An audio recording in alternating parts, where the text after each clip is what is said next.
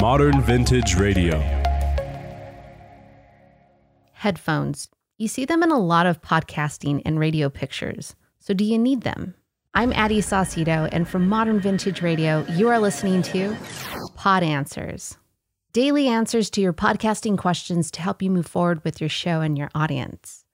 Sponsored by the Podcast Planner, the workbook. Today's podcasting question is Do I need headphones when podcasting? Many podcasters use headphones to monitor their voice, making sure they're always within the microphone's pickup range and minimizing any plosives, which are those poppy noises that naturally happen when we pronounce words with P's and B's, those words that just have that puffy sound. Music and sound effects are also being considered. We want to make sure that the audio doesn't get too loud to where it starts to hurt your ears or the sound starts to get distorted. We also use headphones if we have a guest on the show, and that is both in person or over an internet phone call.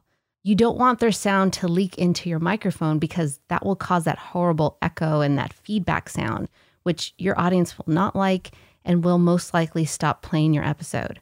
From a producer or editing standpoint, that's really hard to get rid of. So, to answer the question, do you need headphones when podcasting? Well, if you're not recording a guest, and you've put in practice and know your way around the microphone and have a way to visually monitor your sound levels, like with a recording software, an audio interface, digital recorder, then no. But it's always best practice to do so because let's face it, no one likes to play their episode back and hear all the editing they have to do because they have mistakes that could have been prevented. My personal take is that headphones are a requirement when you're podcasting.